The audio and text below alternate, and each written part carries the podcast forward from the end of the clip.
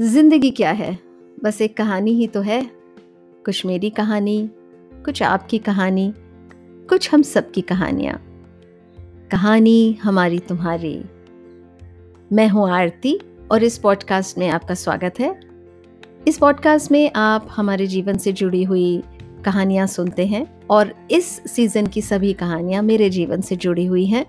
सभी कहानियाँ इस पॉडकास्ट में मैंने ही लिखी हैं। और आज जो कहानी मैं आपके लिए लेकर आई हूँ, उसका नाम है मेरी माँ की अलमारी। तो आइए, सुनते हैं ये कहानी।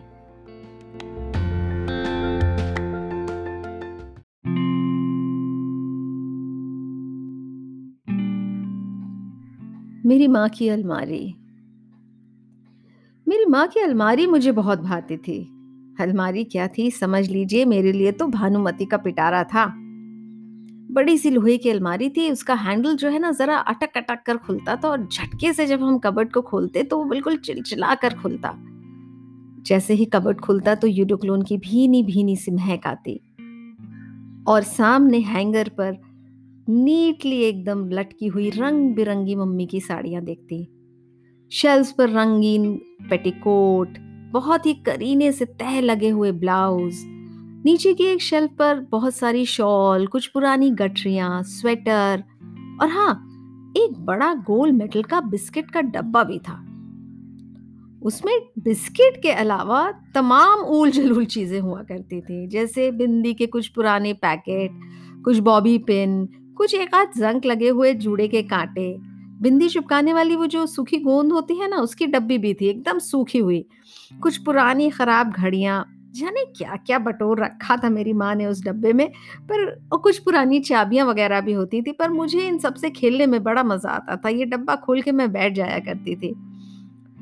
मेरी माँ के कबट में ना एक बनारसी पीकॉ ब्लू रंग की साड़ी थी। उसके बॉर्डर पर बड़े बड़े रुपहले बूटे थे। वो साड़ी मुझे बड़ी भाती थी। मुझे लगता था, जब मैं इसे पहन लू ना तो बहुत ज़्यादा खूबसूरत लगूँगी। मम्मी के पास एक गहरी गुलाबी रंग की साड़ी भी थी जो उन पर बड़ी फपती थी। जब भी किसी शादी ब्याह में मेरी माँ जाती तो इस साड़ी के साथ एक बड़ा सा हीरो का हार पहनती। वो तो बरसों के बाद मम्मी ने बताया कि पुखराज का हार था, हीरो का नहीं था।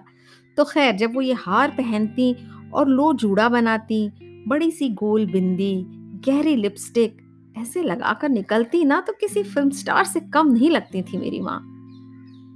मेरी मम्मी के पेटीकोट जो थे ना साड़ी क्या सारे के सारे सैटिन के हुआ करते थे, एकदम मुलायम और मखमली, बिल्कुल मक्खन के जैसे सॉफ्ट और ब्लाउजेस ब्लाउजेस के तो क्या कहने? स्लीवलेस ब्लाउजेस का तब रेज हुआ करता था।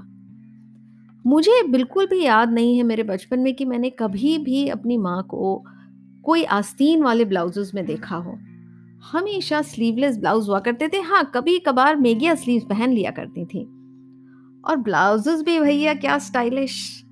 किसी में पीछे बड़ा सा बो कहीं पे एक स्टाइलिश नॉट बनी हुई कहीं एकदम डीप वी नेक। बड़े स्टेटमेंट ब्लाउजेस पहनती थी मेरी मम्मी।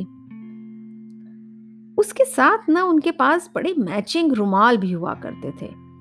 एकदम इतने सुंदर मुलायम से और इतनी सुंदर कढ़ाई किए हुए, जिनके ऊपर छोटे छोटे फूल बने रहते थे। हर साड़ी के साथ मुझे लगता है मेरी माँ के पास मैचिंग रुमाल हुआ करता था। लेकिन फिर एक दिन ऐसा आया कि इस कबर्ड की पूरी काया ही पलट गई। जो कबर्ड इंद्रधनुषी रंगों से खिला खिला रहता था। अचानक एक दिन सूख कर बिल्कुल बेजान हो गया। सफ़ेद रंग चारों तरफ़ फैल गया और ऐसा लगा मानो उसने अपने अंदर सारे रंगों को समेट लिया है। अब मुझे ये कबट से चिढ़ हो गई थी। एकदम नीरस, बेजान, सूती साड़ियों से भरा हुआ कबर्ड पेटीकोट भी अब सूती के थे। एकदम खुरदुरे मार लगे हुए, सख्त, सूखे ब्लाउज की आस्तीनें लंबी हो गई और वो रंगीन साड़ियाँ, वो ब्लाउज, वो रुमाल, सब पता नहीं कहाँ गायब हो गए। वो जो पुखराज का हार था, वो किसी डब्बे में बंद करके तिजोरी में किसी गहरे कोने में ढकेल दिया गया।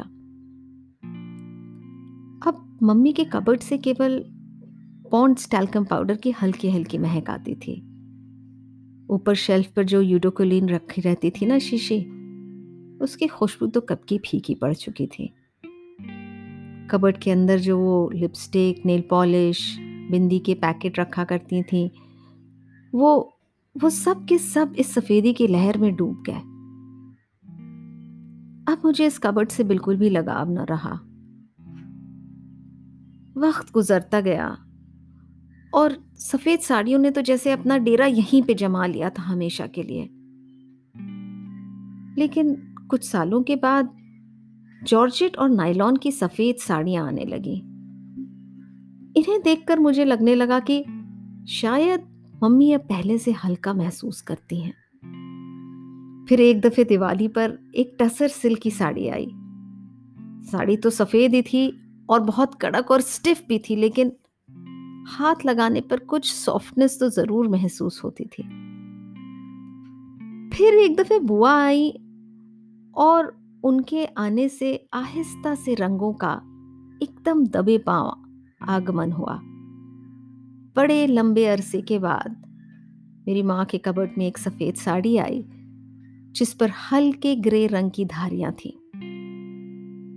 धारियाँ तो अब भी थीं, लेकिन हल्का सा रंग भी था।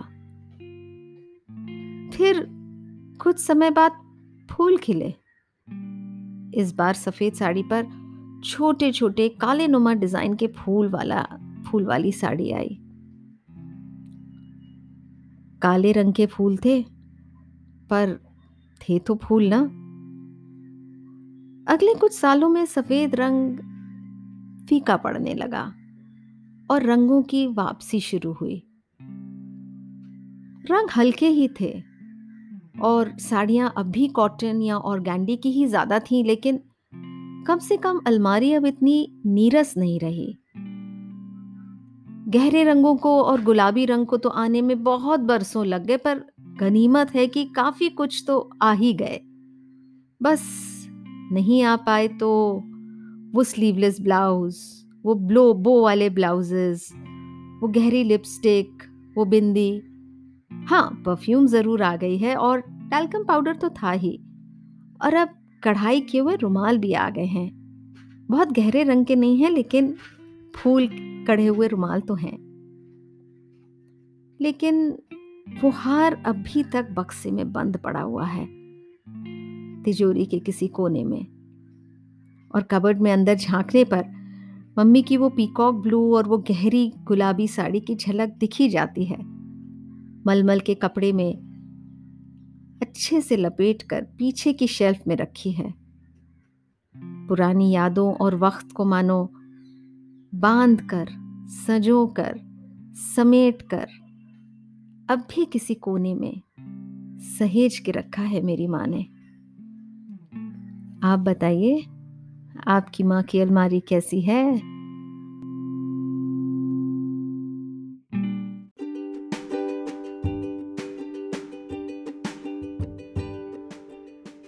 अभी आपने सुनी कहानी मेरी माँ की अलमारी। हमारे सीज़न टू संस्मरण की ये एपिसोड नंबर थ्री की कहानी थी। इसके पहले आपने सुनी है दो कहानियाँ मुझसे। हैप्पी फादर्स डे और रिवर्स गए आप ज़रूर हमारे साथ साझा करिएगा कि ये कहानी आपको कैसी लगी। डिस्क्रिप्शन में हमारा ईमेल एड्रेस है Aarti M Punjabi at the rate gmail dot com ज़रूर लिख कर बताइएगा कि कहानी कैसी लगी और आगे आप किस किस्म की कहानियाँ सुनना चाहते हैं?